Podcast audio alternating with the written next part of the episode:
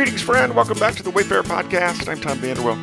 Thanks so much for joining me again today on this chapter day journey. Verse 24 that resonated this morning. It says, The waters flooded the earth for 150 days. Today's podcast is entitled Destruction and Redemption. Most of my childhood was spent in or around water. I swam competitively starting at an early age and continued into high school. Our family vacations were always at lakes where we would swim and ski and boat and fish. And of course, my folks retired to a place on the lake, which Wendy and I now own, and where we retreat multiple times each year. And going on a cruise is my favorite kind of vacation. I just love sitting and watching the ocean roll by. Going on a round the world cruise is something I would love to do before my earthly journey is finished. Not sure that's going to happen, but I would love it. I love the water. I love recreation, the joy, the peace that I find in it and on it and being around it. And yet, I have also experienced water's destructive power. I have vivid memories of being on the water in some dangerous situations. I remember surviving 10 days without fresh water due to the Great Flood of 1993 that shut down the Des Moines, Iowa waterworks. We have experienced some of the worst flooding on our place at the lake that uh, has ever been and the destruction that it unleashed.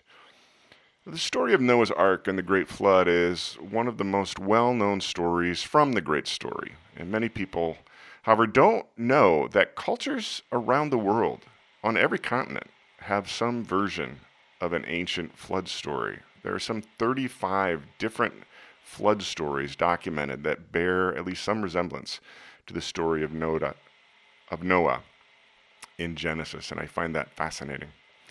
The flood of Genesis, of course, was destructive, but it ultimately is about reordering of creation that I discussed in yesterday's podcast. It ends with a covenant and a promise and the water of Noah's flood serves double duty as a metaphor for what would become the sacrament of baptism. Peter wrote, quote, You know, even though God waited patiently all the days that Noah built his ship, only a few people saved them, eight to be exact, from the water, by the water. The waters of baptism do that for you, not by washing away dirt from your skin, but by presenting you through Jesus' resurrection before God with a clear conscience. That's 1 Peter 3, verses 20 through 21. Now, when a follower of Jesus is baptized by immersion, it is a word picture of being buried in the water, just as Jesus was buried, and then being raised out of the water, just as Jesus rose from the dead, and having your sin washed away by Jesus, the living water. The water in today's chapter was an agent of divine judgment, and it's transformed into an agent of divine redemption. And that is a beautiful picture of the great story itself. God redeems my sinful self through a cleansing flood of Jesus' grace and forgiveness. You know, some mornings I just, as I stand in the shower, I am reminded of Jesus' cleansing of my heart, soul, and life.